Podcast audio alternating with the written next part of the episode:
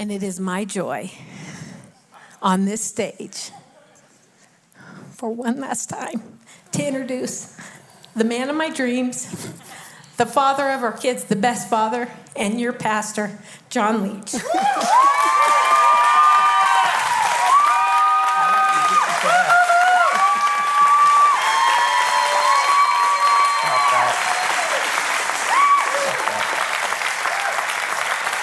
You know, I just told Chris, I'm going to get you for this right here. So. Thank you for being uh, so kind. That's um, it's above and beyond. Uh, a few calculations. Let me let me do this for you. Uh, I think it was Daniel and Holly this week who brought this to my attention. So I was just kind of verifying their facts. And um, since we moved into the building in May of 2005 through this weekend, uh, 850 weekends we have met. That then translated times three messages uh, on a weekend is 2,550 times we preach the gospel from, uh, yeah, up here in this place. And it's an amazing thing. And if you try, I don't know how it's possible to, um, to calculate the number of people who have come to Christ. We can take averages, we can, we can look at it uh, without an exaggeration, certainly in the thousands of people that have come to know the Lord here, literally. Um, missions that have gone all over the world, millions and millions of dollars that, uh, that have been given for those things. I, I know for a fact uh, the number of churches planted and helped. And just um, the Lord has used this as a beacon of light uh, in a world that's not always, um, you know, uh, a, a, place that is with a lot of light. And God has used it to be a force and a factor in the world. And um, man, we, we just celebrate that. And Chris was right.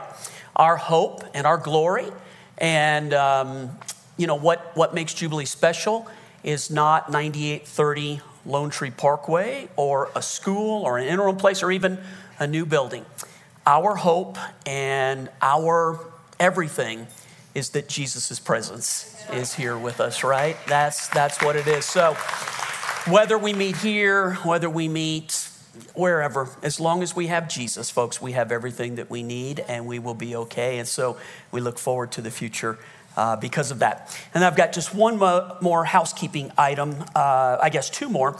On your seat are the little communion elements, and you're going to need those. We thought it would be most appropriate for us to end uh, our time this weekend with two things. We'll take communion together as a family when we're done, and then we have cupcakes. So communion and cupcakes. I mean, you can't you can't go wrong. And would invite you uh, if you if you can to hang out for a little while maybe you want to you know look at the building uh, again. Maybe you want to think about chris chris mentioned um, you know children that have grown up here and maybe even your grandchildren maybe you. Maybe it was you yourself that came to christ in this place and maybe you'd like one last opportunity as it's jubilee to take a look around. Um, with that uh, just one other thing that i want to say and i wanted to say this publicly. Um, you know when we got this this property and built this building. I think some of you know the story, some of you may not. It was a miracle. It was a series of miracles that God has done for this church along the way. We literally had started in a school, moved to a storefront. How do you make that big leap from a storefront into, um, into owning a building and a piece of property? You really you have to have the favor of God to do it. Um, and the Lord, right, right, right while we were literally praying, God, what do we do? How can we do this? It just seems impossible. The Lord made a way where there seemed to be no way. And there was another church that was here before us. And how many of you know it's usually all the stuff that comes before you that helps you do the things that you're doing, right? We're so quick to think it's us, but the truth is there were people that people that sacrificed long before we ever got here that made things possible for us. And there was a church before we ever came along. Uh, for those that have lived in the area, this sat as an open field, and right out where the parking lot is now was a big cross that sat in the field. And if you drove by, you know, for years we'd look at it and think, obviously it's a church, but you know, when are they going to build it? And and I began to pull my car over here on Lone Tree Parkway and pull up on the on the curb and I'd get out and I'd walk this property, not knowing who it belonged to or what was going to happen, but I would tell the Lord, "Give it to me. Give it to me, God. If you give it to me, I promise you we'll build a church on this thing." Not even knowing whose it was, but just, you know, driving by week after week and, and month after month and just not seeing anything happen with it. And came to find out that another church with a pastor that became a friend of mine, his name was Doug, uh, had owned it through a denomination, and they uh, had arrived um, at a series of unfortunate events that kept their church from being able to go forward, and they had made the very difficult decision to close their doors. And he called us and said, John, our church feels like your church is supposed to have this property, and we want to make it possible for you to get it. I just, the way that the Lord does what he does, you know, eye is not seen, ear is not heard, it's never even entered into our imagination. All that God has planned for us if we love him. And I watched the Lord do this and give us this. And um, at that time, Doug did one of the most generous things ever, sold us this property for simply um, what they needed to be able to finish well. And uh, it, it, was, it was more than reasonable. $250,000 is what we bought this property for. They, they did that for us. And he also told his people who were in his church, uh, as they were, you know, not going to be able to go forward, he said, I would commend you to come to Jubilee and to be a part of, you know, uh, Pastor John's church. And he said this Many of you have given your blood, sweat, tears, your finances, your prayers for us to have this piece of property. And even though our church won't build on it, a church will be built on it. And maybe you feel connected to that. And so become a part of Jubilee. And there were probably half a dozen families or so that joined us at that time. And I remember I had a family that came and said, Pastor, we, we appreciate so much that this is going to go forward and we love Jubilee and we're with you. But if you ever move on, it's the piece of property that God has called us to. We feel like we're stewards of that. So don't take it in the wrong way, but we probably will stay with the property if you ever go anyplace else. And those folks have been so diligent with us through the last 16 years. And I know I've got a couple of families um, that are not going to make the transition with us. They're going to stay because it was that property that they, they literally um, gave everything to make sure that this could happen. And so I wanted to say to those people, right? I bless you. I thank you. Well done.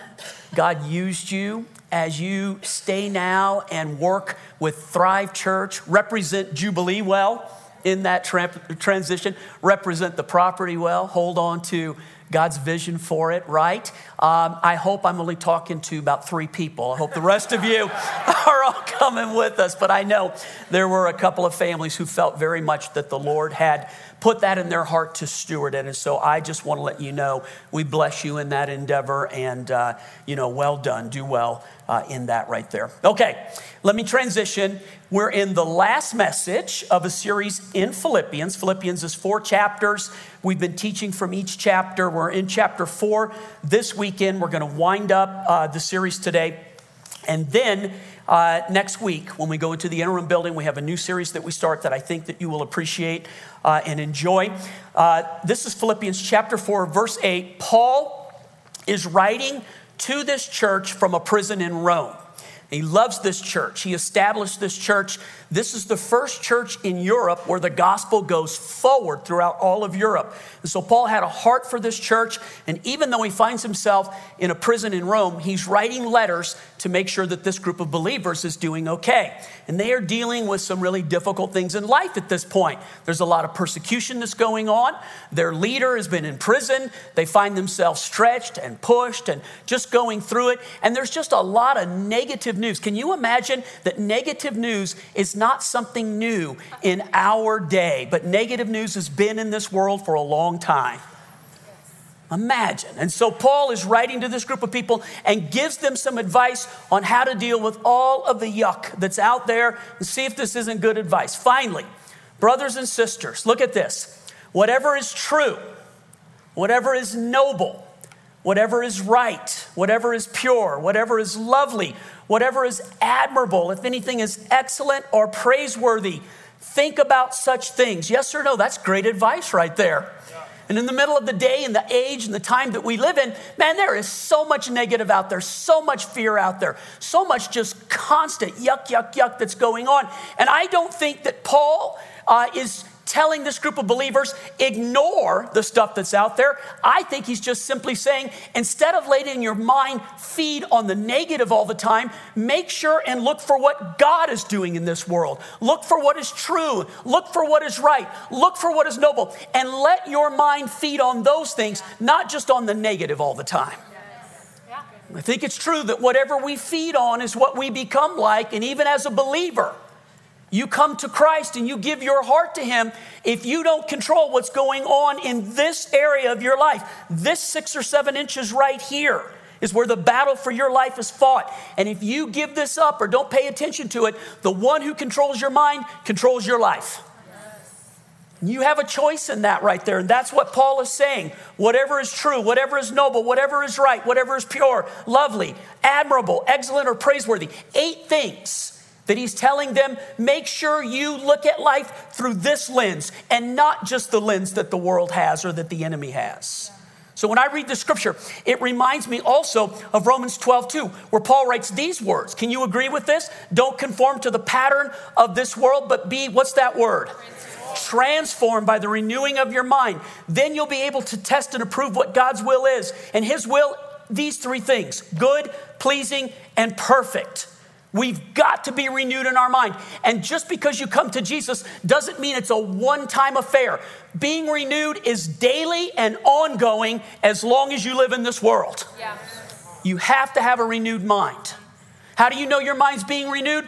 When you look at God's will and you can go, everything going on around you that God is working in is good, pleasing, and perfect, then you know your mind is being renewed. And if you think anything else about God's will, like He doesn't care, He's forgotten, He's ignoring you, that's the proof you need a renewed mind. I had a great chance uh, over the last four weeks in particular to practice this scripture right here. I'll share with you in just a moment. If you're taking the notes and you want the fill in the blanks, the online, here's the first one Transformation is necessary for all believers. Amen. You've got to have a transformed mind. There are eight ways that your mind can be renewed. That's what Paul is pointing out. Find the things that are true, noble, right, pure, lovely, admirable, excellent, praiseworthy, and think on these things. Feed on these things. Use this as the lens to handle life. Our current situation, man, I get to practice these things right now. Not just preach about them, but practice them. So we're in a transitional time, right? Uh, my plan, for those that have walked through the last couple years with me, my plan was that we would exit out of this building and into the new building so that the, the, uh, the interim time would only be a move from here to the new place. And that's not what turned out. And you know, when we built this building, there were two things I told myself don't forget these two things. We were in the construction project for this. And at the time, the church was smaller, the staff was smaller. Anybody in this room that's ever built anything, a house, a business, anything, uh, these two things are true yes or no. It costs more and it takes longer. And I told myself, James, I told myself, don't forget this. It costs more and it takes longer. And you know what I did over the last 16 years? I forgot that. So that we entered into this time and I told myself, okay, I'm to insulate myself from And the last one I had to be the guy doing the finances and I had to be the general contractor and I had to handle all of the things, all the meetings, right? And this time we have a bigger staff and the church is bigger. And so I had someone who could handle the finances and Pastor Todd could handle all the stuff going on with the construction. And what that really meant is that these two people just simply come to me and tell me all the bad news rather than me hearing it firsthand. That's really what's changed. And so Todd this week came and said, Hey, I uh, got some news from the builder. This was just Friday. And some of you are aware of this right now. You know, inflation is out there, man. It really is out there. It's not just something that you read about in the newspaper. Things are costing more, and especially in construction right now. And things are, uh, you know, there's a, a, supply and demand issue right now. Lumber is one of those things that's easing a little bit, but that's been a big one. Uh, another one is labor. If you're trying to hire people right now, yes or no, man, labor is tough to find right now. You go to certain restaurants and they can't even be open all day long because they can't find enough people to help out. I mean, it really is an issue right now. So we're dealing with that in labor on the construction part. But the biggest one was this. This is what we got on this Friday. They said steel, S T E E L, is a tough one. So why would that matter to us? Because when you build a commercial project and not a home project, you don't build it out of wood, you build it out of steel. So all of your two by fours, all of your framing, all of those things are steel. And here's why: if it catches on fire, they don't want it to burn like wood. They want it to be able, steel doesn't burn, right? So, like this platform, I'm going to show you a picture here in a few minutes. It's all steel underneath here, it's not wood. And so they said, we need to order the steel. They don't order it until your plans are approved because it could be very costly if you don't get the approval. So we ordered the steel this coming week, and we just found out that there's going to be 12 weeks from the time we order it till we get it. And they said there's a lot of reasons. There's boats sitting in ports that can't get their stuff unloaded. I don't know if you've seen that. Some of it is that coming out of COVID, a lot of the foundries ramped down, and as they're trying to come back online, there's so much back order that it's just tough to get the product. But what he was saying to me is, You've got 12 weeks from the time we order it till we get the steel. And immediately, my mind, maybe yours has already done it. On the front side, it's 12 weeks, but what does that mean then on the back side? There's three more months of interim. How many of you love the way I just worked that into the preparing the way? and I'm like, you gotta be kidding me. Three more months of interim. And remember, my plan was that we would go from here to the next one. And now I know it's gonna be several months that we are making our way through it. And I have two choices about that, man. I can look at this through the lens of the enemy is just having a field day and people aren't doing me right and life is not fair. Or I can look at what is true, noble, right, pure, lovely, admirable, excellent, and praiseworthy, and then stand up here and not be a phony when I say that to you, but actually be living that right there. Now, that's not to mean on Friday that immediately everything was pure and noble. It wasn't. I thought Pastor Todd was a jerk for bringing me that information, not having a better answer than, hey, what are you going to do on the backside of this project? I'm teasing. It's not Todd's fault in any way. But a choice to decide what I'm going to do with it and whether or not I'm going to let God continue to renew my mind. Because listen to this if I don't let the Lord do this, then when I get up here, how can I lead yeah. if it's not coming from what's noble and true and right and praiseworthy, right? right? And it's like that in big things and it's like that in small things. It's the way that it works. And it is a chance for transformation to continue to happen in my life. So, in our current situation, man, I have to control how I think about this because transformation has to happen. And if it doesn't, then the enemy really does have a chance to come through here and mess things up. My new saying, I told our staff this and I started telling our church this the last couple of weeks. The Bible says that the enemy is like a roaring lion, seeking whom he may devour. So our decision is this if the devil comes here to eat, let's make sure he starves to death. We don't have to participate. We don't have to give him anything. Let's let him go someplace else because he can't find what he wants to eat here. What do I mean by that? Look, this situation, right? I can let the devil have a field day right now. I can curse, and I can be negative, I can think that God has been unfair, I can think all those negative things, or I can stand here and go, I know God, I know God works for my good, and ultimately there must be something that He's going to do that if we will cooperate, stay in the right place, we'll get the blessing out of this, not the curse out of this. That's how we live life, and that's how we go forward. Here's the second fill in the blank if you want it. You can know God's will. Have you ever said, I wish I knew what God was doing? I wish I knew what God was up to. I wish I knew what God wanted. I wish I knew what His will is. According to the Bible and the scripture I just read from you to you from Romans 12, is that you can know the will of God, and the will of God is good, pleasing, and perfect. Yep. Now, do you believe that, or did you just say Amen because theologically it's correct? So we get the chance every day to play that out. His will is good, pleasing, and perfect. And that doesn't mean that if you're struggling or being tested, that that's not God's will. In fact, the truth of the matter is, Jesus said, In this world, you'll have trouble, but fear not, I've overcome the world. It's what we do with what happens to us that decides who we are and how we go forward. Right? I want to be renewed. I want to know God's will and I want to do it. So, as I'm like praying this week and going through all these things, and those of you that have been around, you know we just came through a COVID wildfire that hit our staff, my family, my grandchildren. Good grief. So many of our pastors struggling with what happened. Had a couple of them that got COVID pneumonia, didn't even know there was such a thing. COVID pneumonia. It's not bad enough to have pneumonia, COVID pneumonia. Just been a really difficult moment in time, and the ability to practice that God's will is good, pleasing, and perfect. By the way, I don't believe it's God's will for my staff to have COVID, but I believe that God can do good. Yep through anything that happens. I believe that and I'm living that and I'm practicing that and I'm trying to stay in this place. So while I'm doing it this week, I find this scripture. I've read this a thousand times, but have you ever, like, has ever been like a time where scripture, it doesn't necessarily have a context other than it's true? But then all of a sudden, there's a context in your life where the scripture hits you right between the eyes. Does that ever happened to you? So let me show you one that God hit me right between the eyes with uh, this week. Uh, it really felt like it was right between the eyes. Uh, James 1 2 through 4. Consider it pure joy, my brothers and sisters, when everything goes well in your life. that makes sense.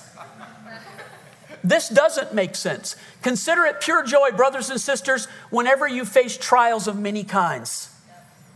That's almost ludicrous. Is it possible?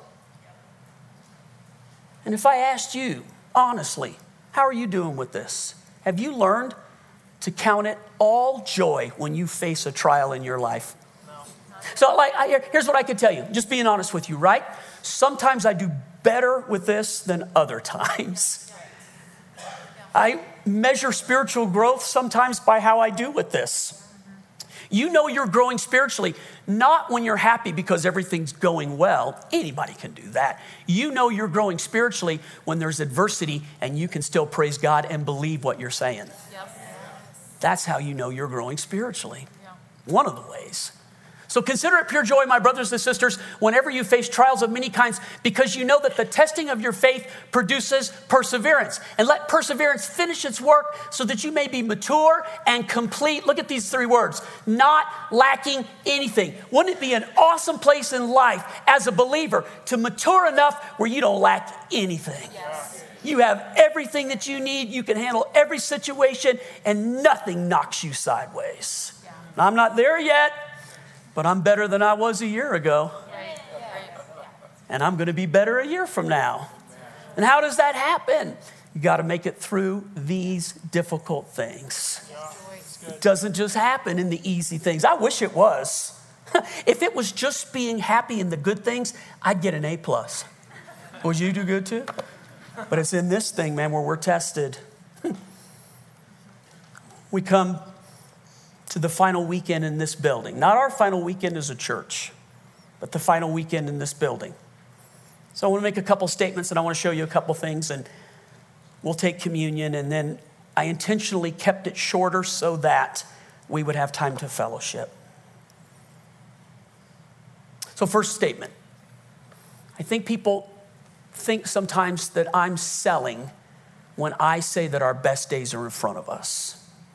I think people think that that's what I'm supposed to say or that's what I'm hoping is true. But let me tell you how I can prove to you that I believe it. If I thought that our base, best days are connected to this building, like it's never gonna get any better than this and this is the best we can do, then I would be an idiot to let go of this building. I truly believe that when you follow Jesus, your best days are always in front of you. And that doesn't mean that there's not ill advised wins or problems or trouble. It just means that as we go through those things, God is working for our good. So that we will be better when it's all said and done. So I'm not gambling by letting go of this building, hoping that the Lord's going to cause the dice to go the right direction. I, by faith, am following what I know God said to me. Follow me, because every time I followed Him and given up the thing that I had so that He could put another thing in my hand, it's always better following Jesus. Always better. My point simply is if you want to know if I really believe our best days are in front of us, I'm proving it to you by being willing to give up something that is good right now for something that I know is going to be better. Yeah. And if my best days are in front of me as pastor, that means that your best days are in front of you as church. It's the truth of the matter. Jubilee, a reminder. Where did that funky name come from? You know, when we started the church, it was um, popular. It was like uh, the thing to do was to call it something community church. So, like when we were coming down, we were trying to pick the name. We thought, okay, Lone Tree Community Church, Highlands Ranch Community Church, uh, Denver Community Church. And it seemed like all of those names had already been taken by somebody else, but it's not what the Lord wanted. Right before we moved down here, I was on staff in northern Colorado, and I was preaching a series the weekend. In fact, it was a two part series right before we were leaving to come plant the church. And the Lord gave me a message, listen to this, from Leviticus 25. And you know, if you get a message from Leviticus 25, it has to be from God. It has to be. It was the last time you like got something great out of Leviticus. Leviticus means the law. So Leviticus 25 talks about the year of Jubilee, and here's what it was to Israel. In the 49th year, they would begin by blowing the shofar, the trumpet, and they would announce that the year of Jubilee is coming. The 50th year was the year of Jubilee. And three things happened for a Jewish person in the year of Jubilee. Number one was this wherever you were in the world, you would come back to Israel because that was the place of promise, that was the place of connection, that was the place of family. So you returned to your family wherever you were. The second one, listen how cool this was. Any debt that you had in the 50th year was forgiven. Wouldn't you love to write on your Visa bill? Jubilee. Pastor John said, Jubilee. And then the third one was this the land to Israel was everything. It's the covenant, it's the promise, it's the inheritance. And so, if any of the land had, had been sold or had been uh, mortgaged or you had lost it for whatever reason, in the 50th year, God's promise, all the land was returned to the people that it belonged to. And I was reading that message when the Lord began to speak to me about what does it mean for today? Is it just some historical issue or is there a meaning for it today? In Luke chapter 4, the very first time that Jesus ministered, he stood up and he said these words The Spirit of the Lord is upon me because he's anointed me to preach the good news, to set at liberty the captive, to open blinded eyes, to heal the brokenhearted, and then listen to this, and to proclaim the year of God's favor. And that literally means the year or the time of Jubilee. And so I just studied it real quickly. Jesus is the perpetual Jubilee. You don't have to wait for 50 years to come into a Jubilee. Jesus is the Jubilee because, listen, Jesus connects us to other people in Christ so that we return to our family. Jesus sets us free from the debt of sin that was owed to the enemy. He has released us from all of those things, and we are free people because of Jesus. And then, last but not least, the promises that God has for you. He has awesome things for you. Eye is not seen, ear is not heard, neither is it entered into the imagination of a person.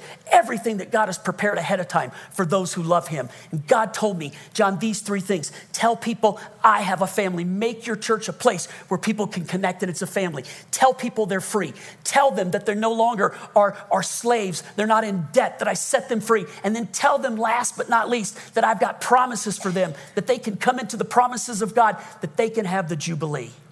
And then he said, and that's what I want you to call the church.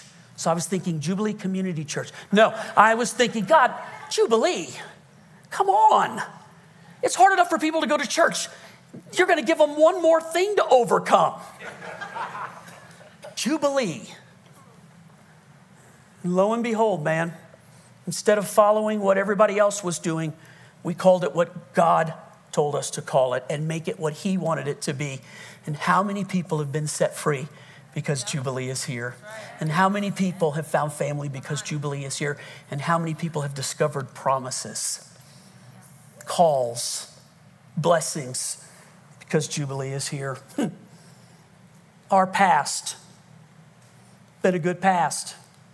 Um, I'll show you a couple of pictures. Maybe for a lot of you, you know, maybe they won't matter to you. Some of you will get a kick because you've taken this journey with us. And Um, it's just fun to look at the pictures. To my family that's sitting up here in the front row, my children, uh, I didn't ask your permission to show some of these uh, pictures. Uh, because it's easier to ask for forgiveness than it is for permission at times. So uh, let me show you. Uh, so this is looking out of the back of the church across the street. This is before the playground uh, was in there. Uh, this is when you're in the front, and you'll notice, go to the next picture, Jeff, if you will. You can see that they still have all the scaffolding up uh, around the cross right there. So we were building the church. One of the things uh, that Lone Tree said to us is uh, in our minds, we, we kind of thought that uh, you wouldn't put up a big cross with your church. And I was thinking in my mind, uh, why would you build a church without a cross? And we won. So that's, uh, yeah, that's the, that's the thing. Go ahead and you can go. Look at that guy right there. Uh, this, there's the steel. I wonder if we could take that now and move forward. Slow down on the pictures just a little bit. This, this uh, is out in the foyer, and this was my bright idea. I, uh, we wanted to build a welcome center, so I put it right in the middle, and I built this round thing, and then we had a big round desk where people could kind of stand in it faced out. And I thought this would be a great place for people to come to. Turned out that on the Starship Enterprise, uh, where you have that room where people can phase in and phase out, people thought it looked like that, and everybody was afraid to go to this area right here. So I had to tear that back out. That's David, and that's Ames, and that's me. There's Amy. Yeah. It's my girl. There's Katie. There's Chris. Look, okay, here's a comparison. Look at how dark this is compared to this now. Have you ever noticed that when a person's elected president, they look so young when they first go into office? And then by the time they come out, they look like they're next to old age. It happens. Just, I won't say any more about that. Go to the next one. That's the backyard. And just some more of that. That's the sign in the front before they put the stone on it. That's in here in this room. More of that. That's out in the foyer. Downstairs out in the front. Yeah, still out in the front there. Okay. So don't, don't move forward on this picture. I want to show you something that God's done for us that's really cool. This was the Wednesday before we opened the church to the public. And God had done another miracle for us. And so we felt it was only right to give God all the glory for that. So I brought my family, which were only seven of us, Chris and I and our five kids. So, uh, you know, you can see us at the top, and Amy and Kate, David on the right, Daniel, and then Brent. And the seven of us gathered right about where you guys are sitting, right there. And we took communion. And I told my children, it's worth it to serve the Lord. It's worth it to sell out and live your whole life for Jesus. God will take you places and will let you experience things your eye hasn't seen, your ear hasn't heard. Look at me. And your imagination is not big enough to know what God will do if you will sell out completely to Him. You can't put one foot in, one foot out, and think it works that way. You can't be double minded.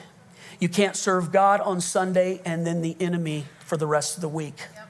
You have to sell out completely to Jesus. Bow your knee, go one direction, burn the ships, and never look back. Yeah. Listen to me. I told my children, it's worth it. It's worth it. Let me show you another picture. This was at the 20th anniversary of the church, and things had grown and they were good. And that's standing here, and we just celebrated God's goodness. But from 2018 till this past Wednesday when my family was gathered. Look at this next picture.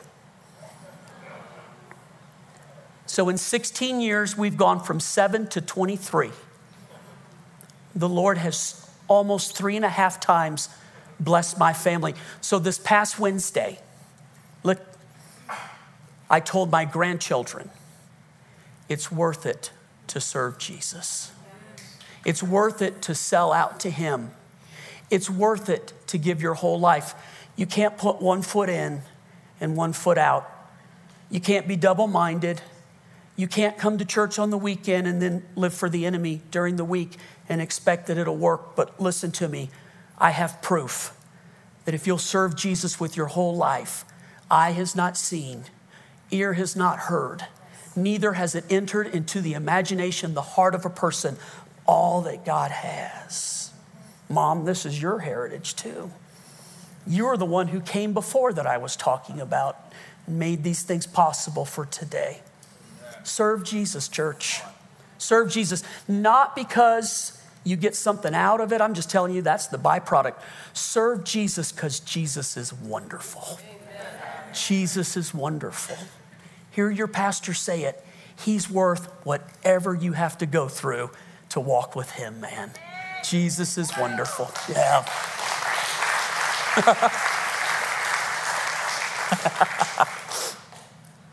is there another one or is that the last one? Yeah, I think that's it our future, 2021 and beyond. I'm excited for what God is doing. I'm excited that the Teaching and Training Center, the Lord has chosen to let us do that.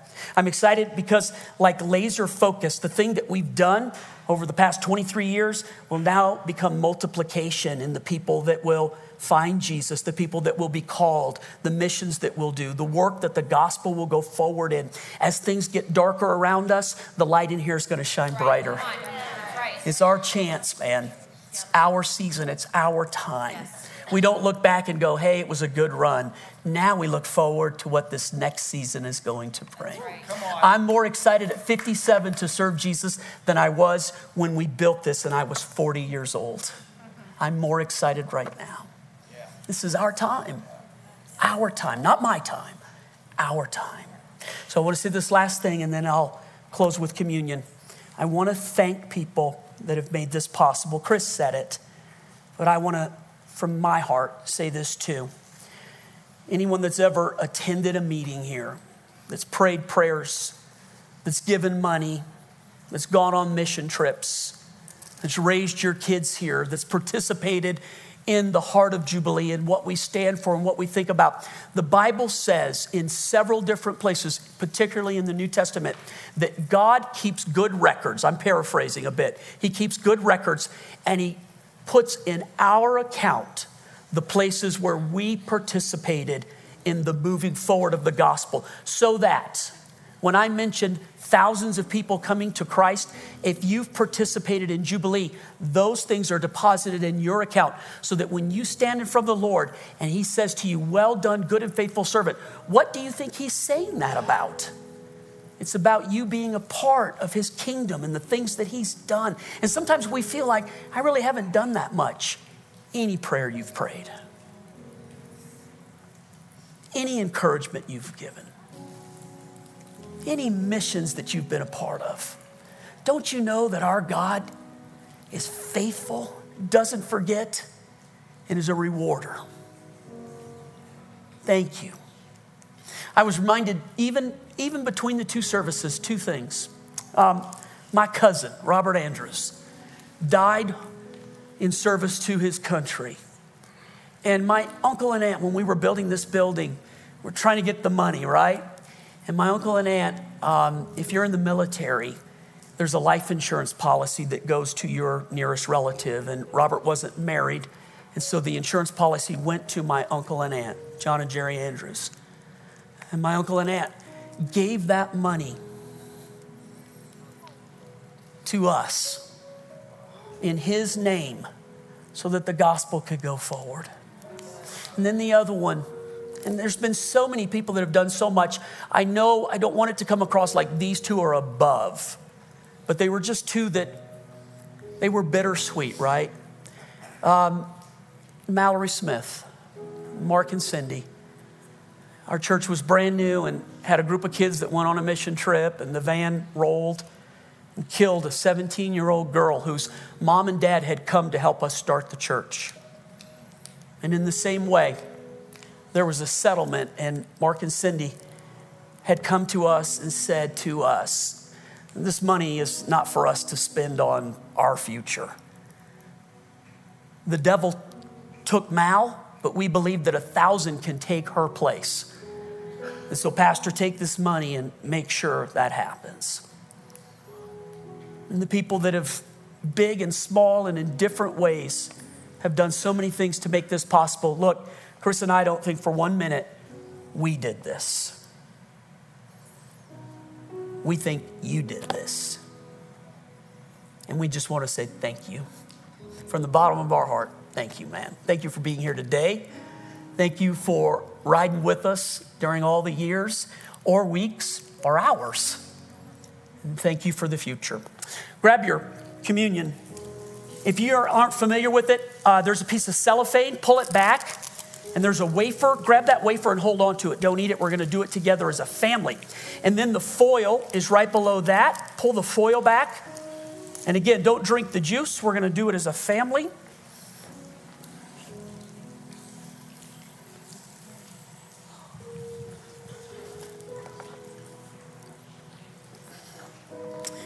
Take a quick drink of water. Hold on.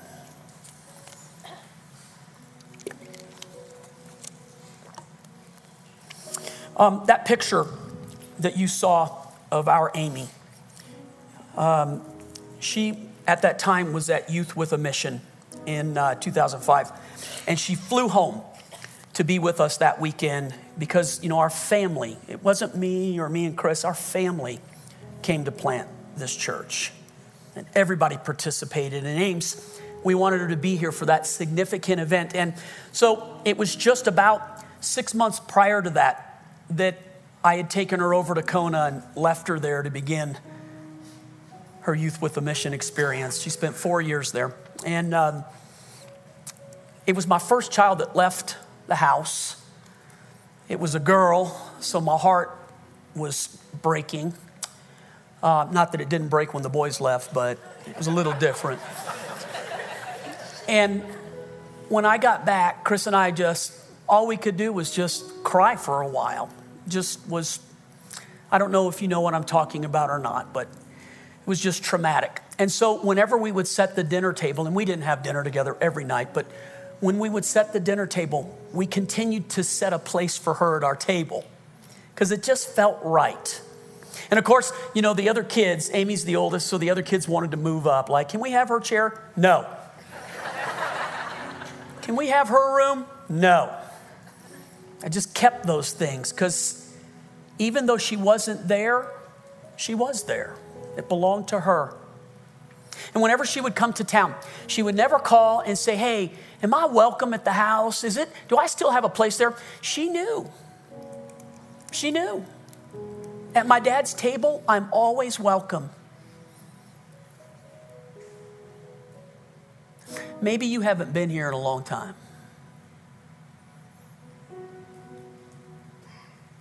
Maybe you're not sure if you're welcome. Maybe you don't know that at your dad's table, he's continued to set a place that only you can fit in that it won't be given to somebody else or taken away from you. Maybe we don't know each other. So maybe you're hearing this for the first time. Maybe we do and you've forgotten. Wherever you're at in this paradigm, I just want you to know you're welcome at your Father's table. There's a place for you. We want you to come close. We don't want you to stay on the outside. People here that love you and want you. You belong here. So feel like it's your place. On the night that he was betrayed, he took the bread, he blessed it, he broke it, he gave it, and he said to his disciples, Take and eat, and remember me when you do so. It's given to you. Our Jesus loves us. The ultimate proof of his love is that he gave his life for us. When the Bible instructs us to remember him, it's not to remember historically what he did, it means literally to go into the past and to bring it into the present. Jesus is not good because 2,000 years ago he died. He is good because his sacrifice is right now in your life today. If you need healing, he offers healing. If you need reconciliation, he offers reconciliation. If you need mercy, he offers to you mercy. He's here to meet you. He loves you. Bring him into your present. Father, thank you for the body of Christ. We take it again with great appreciation and understanding that a high, high price was paid for us. Thank you, Lord, for loving us. We remember you now. Let's eat together. So the Bible says, in the same manner, he took the cup, he lifted it to the Father, he gave thanks for it, and then he told the disciples, This is my blood representing a new covenant. He actually said it's a better covenant because it's based on better promises. In the Old Testament, the covenant was, I will if you will. But in the new covenant, it's this even if you're unfaithful, I will always remain faithful because I cannot deny myself. It's the ultimate. Jesus loves you. And this is the proof. Let's drink together.